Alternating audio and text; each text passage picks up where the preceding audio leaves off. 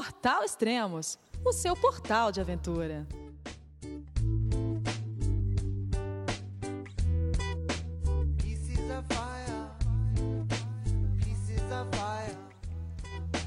Olá pessoal, bem-vindos a mais um podcast do Portal Extremos. Hoje vamos conversar com Arthur Simões.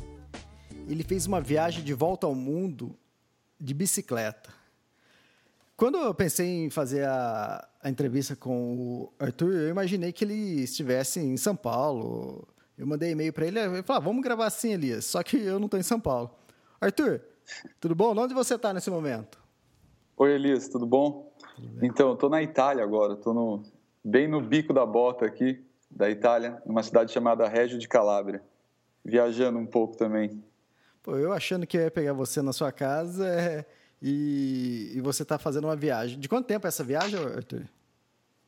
Essa viagem já está durando dois meses. Tem mais, mais ou menos mais um mês ainda pela frente, até eu voltar para o Brasil. Né? Ah, tá. Mas você não está fazendo roteiro de bike? Não, dessa vez estou sem a bike, fazendo umas, umas aventuras mais, mais isoladas, assim, tipo subir o vulcão Etna, fazer alguma trilha aqui no sul da Itália mesmo, fazendo algumas coisas bem, bem independentes. Ah, legal. E fora isso, você está acertando a sua a cidadania, é isso? A italiana? Isso, isso, é. Tô, na verdade, a, a ideia da viagem aqui é, foi justamente essa, né? A viagem aconteceu em função da, de regularizar essa documentação, essa documentação italiana e terminar esse processo que, que eu comecei praticamente na, enquanto estava dando a volta ao mundo de bicicleta. É, então, legal, né? é como bom, a né? Com o passaporte Oi? europeu, as portas se abrem mais fácil, né? Ah, sim, né? Até para até viajando bastante assim, isso facilita bastante a, a entrada em alguns países. Então, então dá para dar uma continuidade um pouco mais rápida às vezes na viagem por conta desse passaporte, né? Sim, verdade. A sua volta ao mundo, é... ela durou quanto tempo, Arthur? Ela durou três anos e dois meses, Elias. Foi de do comecinho de abril de 2006, quando eu saí de São Paulo, até começo de junho de 2009, quando eu também voltei justamente para o mesmo lugar, em São Paulo. Ah, tá. E dessa aventura surgiu o livro é, O Mundo ao Lado, é isso? Isso. Eu estava quando eu escrevi o livro foi justamente pensando em retratar é, da forma mais fiel possível a viagem. Né? Então, muita gente sempre perguntava, é, o tempo passava, assim, um, dois anos, desde que eu tinha voltado, e as pessoas sempre faziam as mesmas perguntas, né? E daí eu falei, não, acho que está na hora de, de, escrever um livro sobre isso e, e tentar esclarecer um pouco mais, porque uma viagem como essa, às vezes tende, cada pessoa tende a ver de um jeito, né?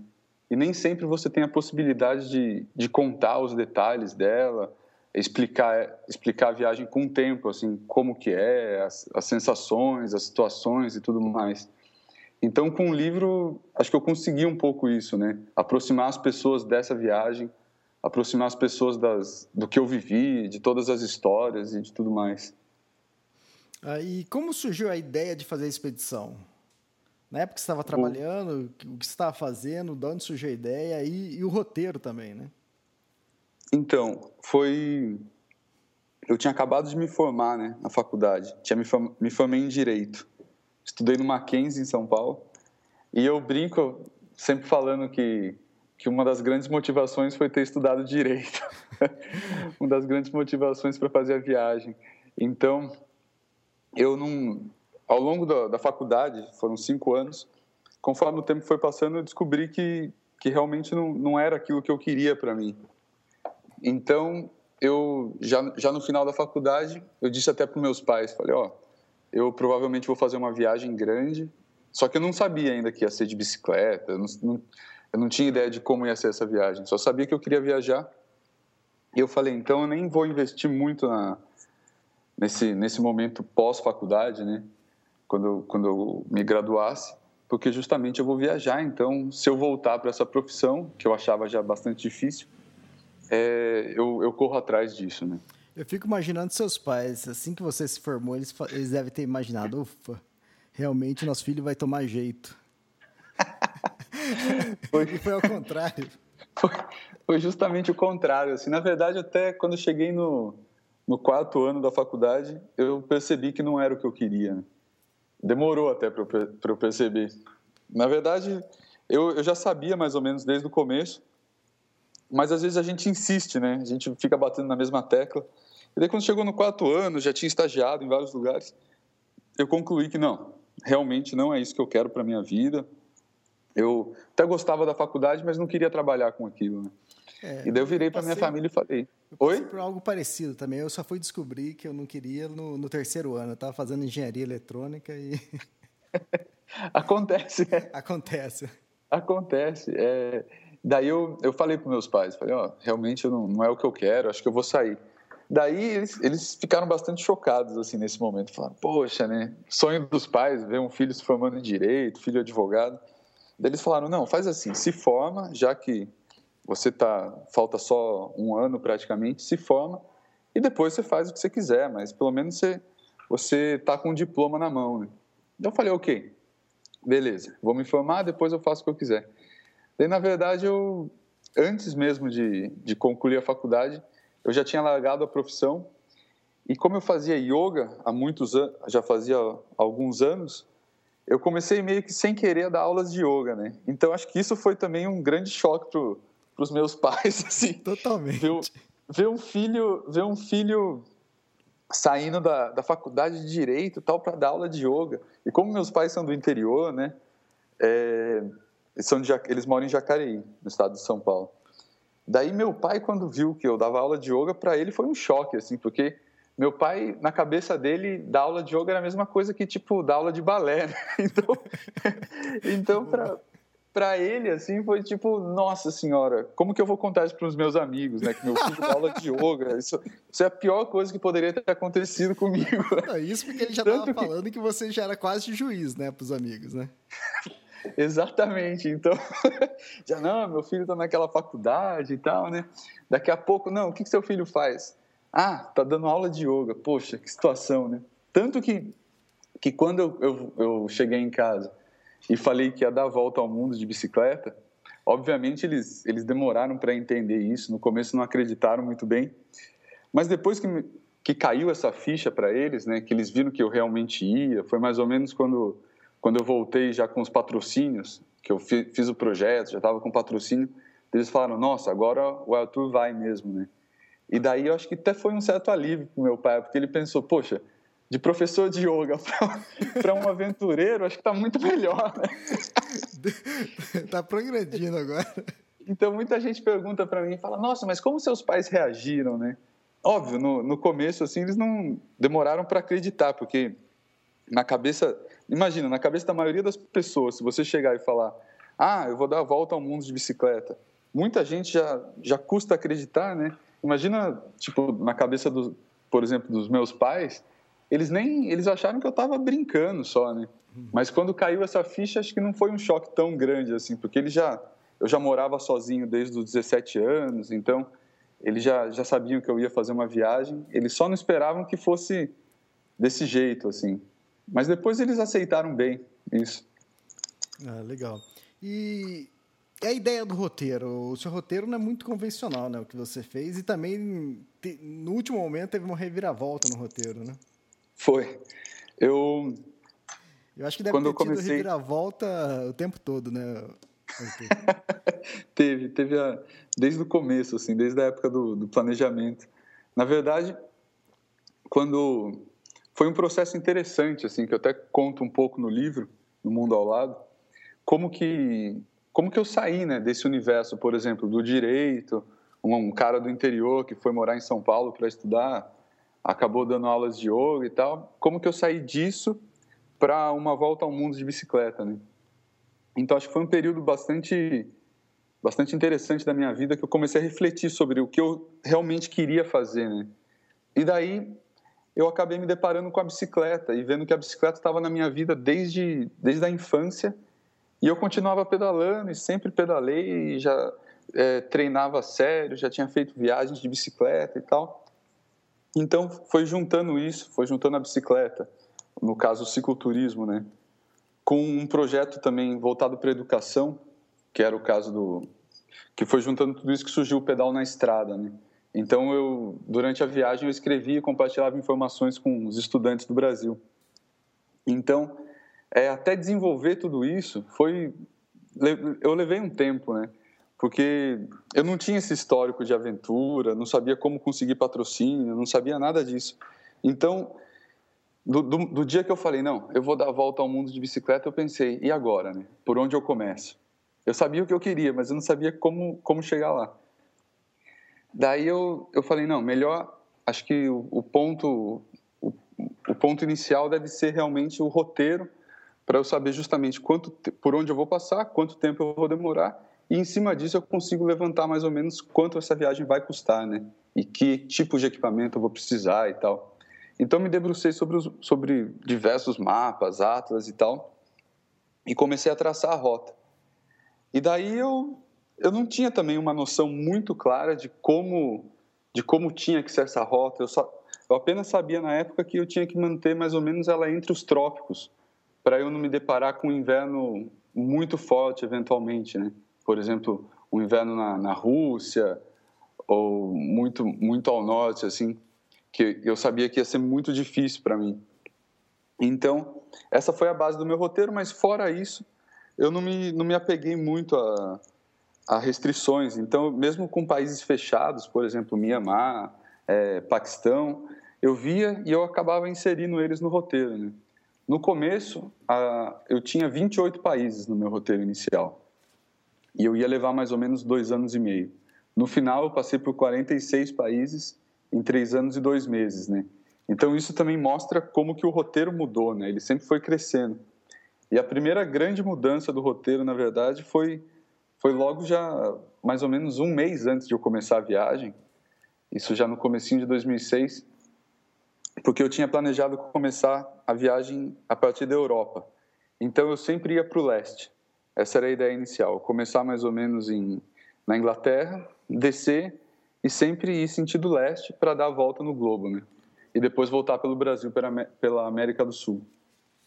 Daí, por conta do patrocinador também que eu tinha conseguido, quando eu descobri que eles não iam começar a me pagar antes de, de eu começar a viajar, e óbvio, né, a preparação de uma viagem como essa, ela, ela custa bastante caro. São os equipamentos, todos os preparativos e tudo.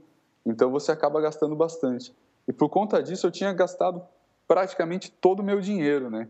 Que eu até conto no livro que o dia que eu, dia que eu comecei a pedalar mesmo, eu tinha só 50 reais na minha conta. eu, tinha, eu tinha realmente mergulhado de cabeça nesse projeto e tinha gasto todo o meu dinheiro, assim, óbvio, que eu tinha só, tinha só isso porque eu também estava contando com o patrocínio, né? Eu sabia que eles iam começar a me pagar, mas até aquele momento eles não tinham depositado um centavo ainda. Então eu tinha gasto tudo que eu tinha e como eu sabia que, que eu ia gastar bastante, eu sabia que começar a viagem pela, pela Europa ia ser um gasto a mais que eu não podia, que eu não tinha como bancar naquele momento, né? Que era o gasto de passagem, o gasto de uma eventual estadia na Europa e tal.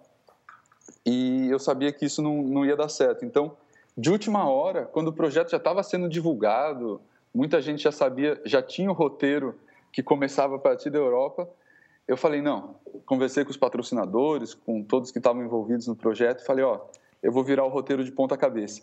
E daí eu falei, em vez de começar, em vez de começar na Europa, eu vou começar no Brasil, no ponto final, né, que era justamente em São Paulo.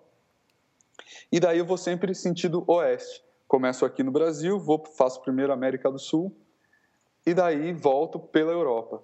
Daí todo mundo concordou, virei o roteiro de ponta cabeça e comecei a viagem. E no final das contas eu percebi que essa que essa mudança na verdade foi bastante bastante apropriada, assim, porque realmente começar mais perto de casa, esse começo mais gradual, eu acho que ele ele ajuda até você se adaptar a esse estilo de vida, né? O esse novo é menor, estilo de né? vida. Ah, bem menor, porque eu, eu tenho uma teoria que às vezes eu, eu converso com, com os amigos que o prime, eu falo que o primeiro dia de uma expedição, de uma travessia, normalmente o que eu faço que é de, é de trekking, né? O pior dia uhum. é o uhum. primeiro. Porque eu, eu acho que o primeiro dia, o primeiro ou o segundo dia, porque acho que os, os primeiros dias você ainda está com, na, na, sua cabeça ainda tem aquele colchão macio, né? Tem aquela cama, tem aquela, aquele banheiro quente que é da sua casa. E, e, parece que você não está habituado ainda em caminhar oito horas por dia. Então, quer dizer, mesmo. Às vezes, eu, o primeiro dia acho que eu caminhei lá no Everest, era, acho que foram quatro horas, era pouca coisa. Mas uhum. para mim foi o pior dia. Eu falei, nossa, falei, se todo dia for assim, não vou aguentar. Pô, teve dia de 10 horas de caminhada. Então. e, eu, e nesse 10, dia, 10 horas de caminhada, 5 mil metros, eu achei que foi o melhor dia. Então, quer dizer, Cara... eu acho que é o que você falou. Os primeiros dias eu acho que é o mais duro de uma, de uma viagem, uma expedição. É, porque você, quando você está se preparando, você não está geralmente as, os preparativos eles envolvem tantas coisas né, que você não consegue ficar, por exemplo, no caso de, uma, de um trekking, você não está treinando, né? Você não está caminhando ali fisicamente. Você está preparando todo o equipamento, a mochila, tudo, as botas e tal. No caso da bicicleta também, né? Tava fechando tudo isso. Então você, eu acho que é bom esse começo gradual, assim, é bom entender isso, né? Por exemplo, eu também comecei com, com distâncias mais curtas, né? Então, aqui no aqui não, né? Em São Paulo, quando eu comecei, a minha primeira parada foi em Sorocaba. Então, depois foi numa cidade chamada Torre de Pedra, depois em Avaré. Então, eu comecei com distâncias bem bem tranquilas, mas respeitando o corpo. Em pouco tempo, em mais ou menos duas, três semanas, eu já estava pedalando 150 quilômetros por dia, né? Porque eu acho interessante isso, assim, da gente conseguir entender o corpo, entender as limitações. E o corpo também, se, como ele se adapta bem, né?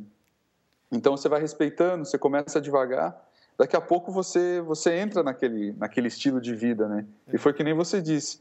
Um dia você vai lá e caminha 10 horas ou pedala também 10, 11 horas e acaba não sendo aquela coisa tão difícil, né? E se você fizesse isso no primeiro dia, talvez nem desse.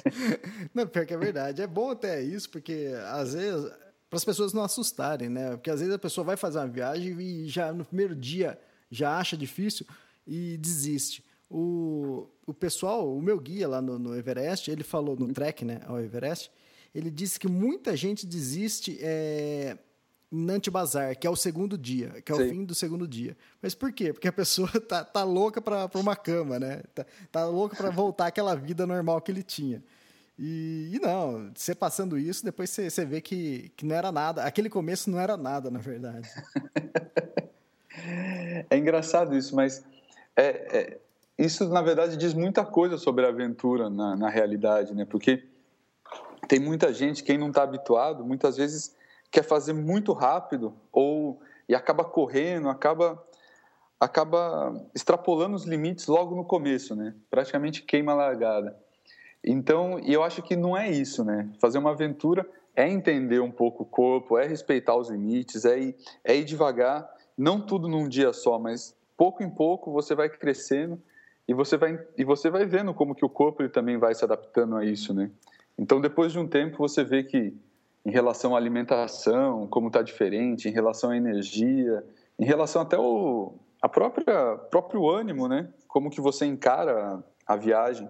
Eu, por exemplo, às vezes estava, quando eu estava muito bem, fazia 150 quilômetros sem muitas dificuldades. E às vezes, já lá para o meio da viagem, né, quando eu tinha muito, muito problema com a comida, por exemplo, na Índia, em alguns países, às vezes eu olhava e falava, num dia que eu estava passando mal, né, falava, caramba, como que eu, como que eu consigo pedalar 150 quilômetros, né? Porque naquela situação também é, é muito difícil, né? Então acho que é interessante respeitar o corpo mesmo e entender como ele se adapta, né? Sim. E o seu roteiro, ele não teve nenhuma reserva? Digo assim, você não fez reserva em tal hotel, em tal lugar, ou de passagem de avião quando, quando era necessário. Era sempre é, no momento, quando, quando ia acontecendo? Como, é, como foi? Sem, sempre foi assim. Sempre não tinha nem, nunca tive nenhuma reserva e também saí sem conhecer nenhuma pessoa, assim. Então muita gente me pergunta, ah, como que você fazia, né, para para dormir e tal. Era tudo tudo acontecia geralmente no, no momento mesmo, sabe? Então, por exemplo, eu não conhecia ninguém, mas chegava numa determinada em alguma cidade no caminho e acabava conhecendo alguém, ficava ali. Então a viagem acontecia dessa forma. E eu, eu sempre eu sempre via a viagem como eu sempre vi a beleza da viagem nisso, na realidade, né? Nessa forma natural de acontecer, nessa imprevisibilidade, assim. Então, mesmo, mesmo sem conhecer ninguém, geralmente tudo dava muito certo. Eu acabei ficando muito na casa das pessoas, especialmente em alguns países, né? E eu nunca conhecia ninguém previamente. Chegava geralmente na cidade, alguém alguém vinha conversar comigo, porque eu acho que a bicicleta, pelo menos, ela tem esse poder, né? Ela funciona muito bem como um cartão de visita, assim. Isso atrai muitas pessoas. Então, naturalmente, eu parava a bicicleta, muita gente já vinha, né? Querer saber da onde eu estava vindo, é, da onde eu era, quanto, quantos quilômetros eu tinha pedalado e tal. Então, geralmente, dessas conversas, eu acabava conhecendo gente que ou me convidava para comer alguma coisa, me convidava para passar a noite na casa, enfim, e assim a viagem ia acontecendo, né? Então eu não eu nunca consegui me planejar bem, mesmo porque como a viagem era muito flexível, é, qualquer tipo de planejamento já engessava um pouco a viagem, né? Então, que, como eu disse sobre o roteiro, o roteiro mudava muito, né? No, durante o caminho. É no final dúvida. das contas. É, você disse que no início era 20 e poucos países e acabou isso. finalizando com 46. Mas isso, isso mudou durante a expedição ou, ou antes, é, quando você fechou o planejamento, ele aumentou? Não, é, foi durante a expedição mesmo, porque eu, quando eu saí do Brasil, a ideia ainda era passar por 28 países. Mas conforme eu fui viajando, eu ia, eu ia adicionando. Por exemplo, aqui na América do Sul, eu não tinha colocado a Bolívia. Daí eu estava chegando ali perto, estava no norte do Chile, daí todo mundo falava, poxa, Bolívia, encontrava viajantes e tal. Daí muita gente ia contando as experiências, né? E daí essa troca de experiências me fazia muitas vezes adicionar um, um local novo à viagem. Então, por exemplo, a Bolívia foi um aqui na América do Sul. Depois a ideia também era voar de, do Peru de Lima até a Austrália. Daí quando eu fui atrás dessa passagem, eu, quando eu cheguei em Lima também eu não tinha passagem.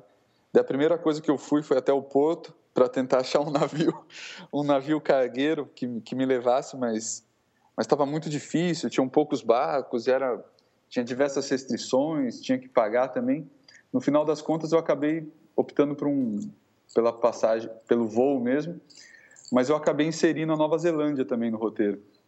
Então, ia sempre mudando. Eu falava, poxa, estou aqui, né? Vou passar por ali, porque eu já não adiciono esse país?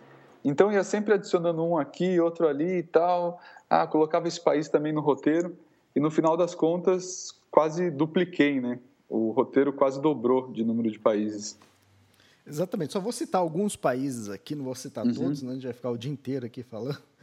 É, o Arthur passou pela Indonésia, pela Austrália, pela Jordânia, Israel, Alemanha, Eslovênia, Mônaco, Bangladesh, Nepal, Índia. Quer dizer, é...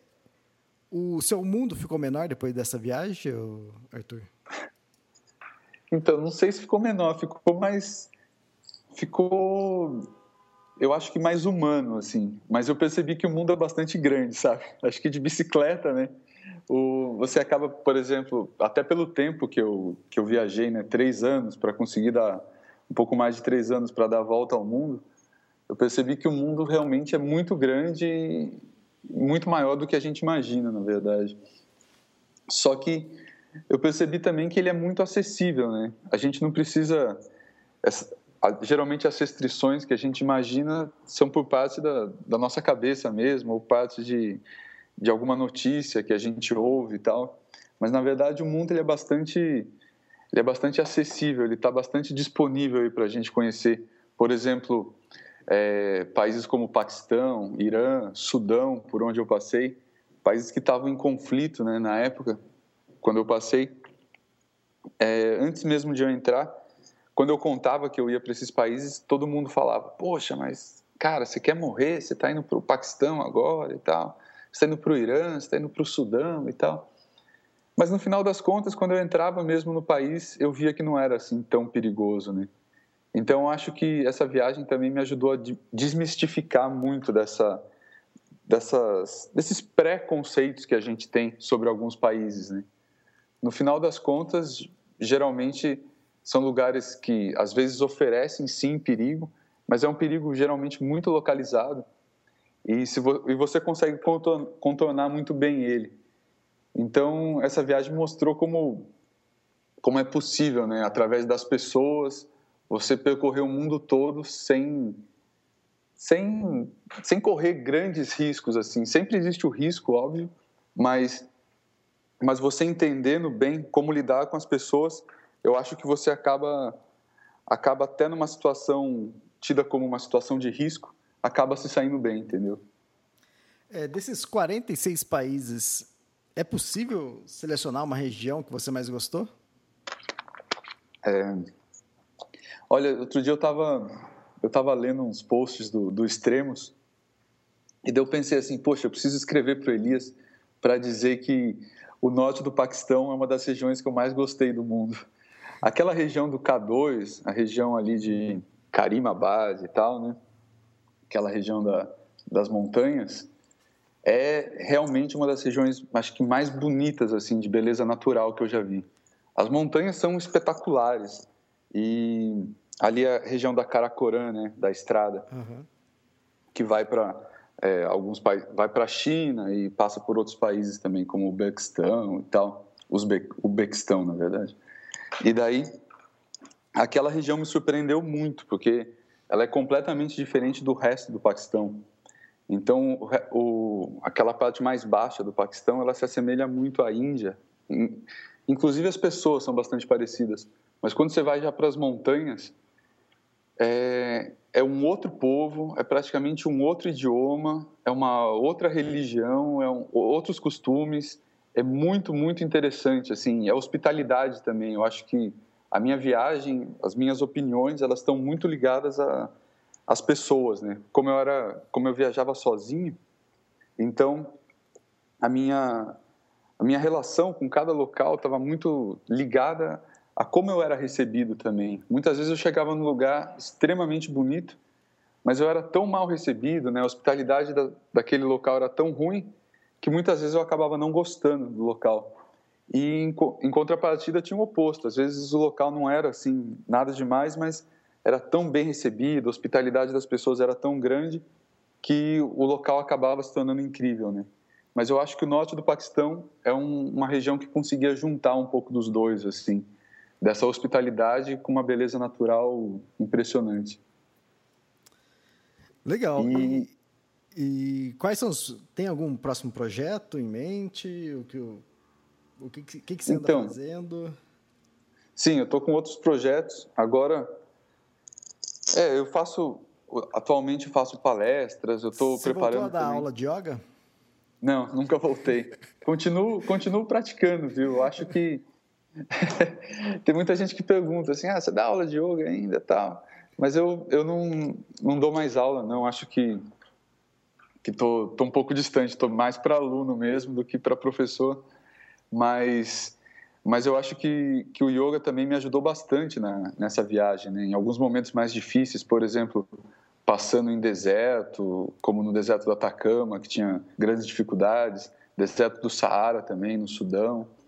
Eu acho que o yoga ajudou muito no sentido de equilíbrio também emocional, né? Você, mesmo em situações um pouco mais difíceis, é, você se manter bem, bem calmo, equilibrado, porque às vezes você está sozinho, né? Então você acaba é, você, é você reflete muito os seus pensamentos, né? Então, se você acaba de, se deixando dominar por algum medo, algum, alguma situação mais, mais complicada, isso acaba, isso pode até estragar toda a viagem. Então, esse autocontrole, esse autoconhecimento que o yoga proporciona, proporciona, ele acho que me ajudou bastante, assim, na viagem e continua ajudando, né? Até para os próximos projetos. Hoje em dia, eu estou com outros projetos, alguns de bicicleta, alguns de viagens longas também, por, por diversos continentes, e alguns outros projetos já fora da bicicleta, envolvendo caminhadas longas e tal. Mas, mas ainda eu estou desenvolvendo esses projetos. Eu não estou com, eu ainda não posso, não posso abrir eles, né? Porque eles estão em fase embrionária, estão sendo desenvolvidos. Eu estou, tô fechando ainda parcerias e tal mas eu posso garantir que em breve eu tô, tô na estrada de novo. Ah, legal. O que nós conversamos aqui com, com o Arthur Simões foi baseado apenas no início do livro, da ideia do livro, da viagem e do primeiro e segundo capítulo. Então, quer dizer, é, para quem quiser saber mais da história, como foi a viagem, as reflexões, as dificuldades, é, compre o livro. O nome do livro chama O Mundo ao Lado. Você encontra em diversas livrarias. Eu encontrei é, na Livraria Cultura, mas tem, tem outras livrarias também, né, né Arthur? Isso, tem na Saraiva. Eu acho que as mais fáceis, assim, até pela internet, hoje pelo menos, é através da Livraria Saraiva e da Cultura. Mas eu sei que dá para encontrar em outras também. Eu sei que no site da, da distribuidora do livro, que é a Dizal, também é possível encontrar. Mas, mas às vezes tem outras livrarias que tem também. Ah, legal. Então fica aí com uma, com uma, uma dica de leitura é, o livro O Mundo ao Lado, de Arthur Simões, que deu a volta ao mundo em três anos e dois meses. E visitou os cinco continentes, né, Arthur? Isso, foram cinco continentes. Foi deu, deu uma ideia bastante ampla assim do mundo, né? Passando por todos esses locais. Foi é, a gente consegue depois de uma viagem como essa se localizar bem, né? se situar bem no mundo, assim ver o que, que é. Muita gente pergunta para mim o que, que essa viagem me, me adicionou, né? Por exemplo, acho que eu consegui ver muito bem o que, que é ser brasileiro, né? Como que o Brasil é visto, como que o Brasil é, é compreendido por, por boa parte do mundo. Isso é interessante porque quando você passa pelos por tantos países, em diversos continentes, você acaba tendo uma ideia, um senso bastante comparativo, assim, né? Você acaba analisando cada país, isoladamente, vai comparando também cada um um com o outro e, e consegue entender até mesmo a sua cultura, né? O Brasil, por exemplo, que é feito de, de várias culturas, dessa miscigenação toda, eu acabei entendendo bem melhor assim meu próprio país. É legal. Eu tenho um amigo que na mesma época que eu, eu já contei essa história antes, mas que na mesma época que eu fiz o treco ao Everest uhum. e, e fui para o Tibete também, na mesma época que eu fui, ele foi para os Estados Unidos. Uhum. E depois a gente se encontrou, estava é, comendo alguma coisa no Outback e estava conversando sobre as viagens, né? E ele estava re revoltado.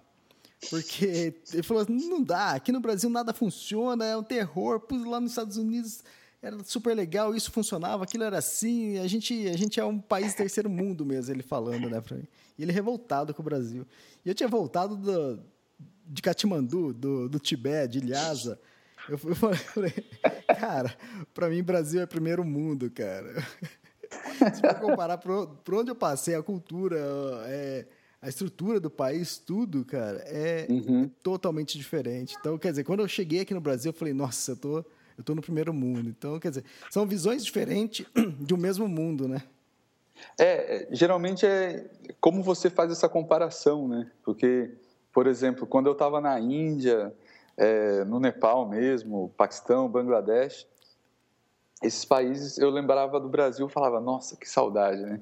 Não sabia que, que o Brasil era tão desenvolvido. Tinha uma, até as lembranças eram diferentes de casa. Mas, óbvio, quando você compara com, com algum país europeu e tal, você acaba notando que, que tem algumas coisas que, que são difíceis, né? Uhum. Então, varia muito da, dessa comparação, assim, se você comparar o Brasil com um país muito desenvolvido, é óbvio que você vai se decepcionar. Mas se você acaba comparando um o Brasil com um país mais um país mais, enfim, não tão desenvolvido assim em desenvolvimento, você acaba notando, você acaba dando valor, né, para sua própria casa. Isso que é importante. É. Uma das coisas legais também, além de você conhecer a cultura, é, a estrutura ou o país, a sua, eu, eu sempre gostei disso, da, da visão geográfica que você tem. É, quando alguém fala alguma coisa ah, em Torres del Paine ou em, ou em Katmandu, ou aconteceu uhum. próximo, em Pokhara, próximo a Katmandu, quer dizer, você tem uma visão geográfica, você sabe onde que é, como que é o clima, como que são as pessoas, a cultura, ou a cidade em volta, você sabe, tipo, ah, você está em Torres del Paine, você precisa ir para o Chaltén, você sabe que a, a, distância que é, o tempo que leva. Então, essa visão geográfica do mundo, eu acho que é, eu adoro isso durante uma depois, após uma viagem, né? Então, isso que você que você traz depois, além de toda a cultura, de tudo, tudo que você agrega, essa visão geográfica do mundo, é, eu acho bem legal. Por isso até falei para você, seu mundo ficou pequeno, né? Porque é, como você visitou 46 países, quer dizer, quando aparece um noticiário ou você vê uma matéria é, em uma National Geographic, em algum lugar, você fala, pô, eu conheço, eu sei, eu sei como que é a região, eu sei como é difícil ali. É, é verdade. Então, geograficamente, você já, já conhece muito bem, né? Não é, geograficamente você já tem um, eu tenho um mapa já bem formado na minha cabeça, daí quando eu vejo um local, mas eu acho que mais do que essa essa clareza geográfica, surge também uma coisa muito humana, porque quando eu vejo que aconteceu alguma coisa em Katmandu, uma coisa em Bangkok ou em Phnom Penh, no Camboja, eu não geralmente já a, aquela informação não trabalha com estereótipo, sabe? Já trabalha de uma forma mais humana, né? Porque eu conheço, quando você conhece o local, você já imagina aquelas pessoas naquela situação, né?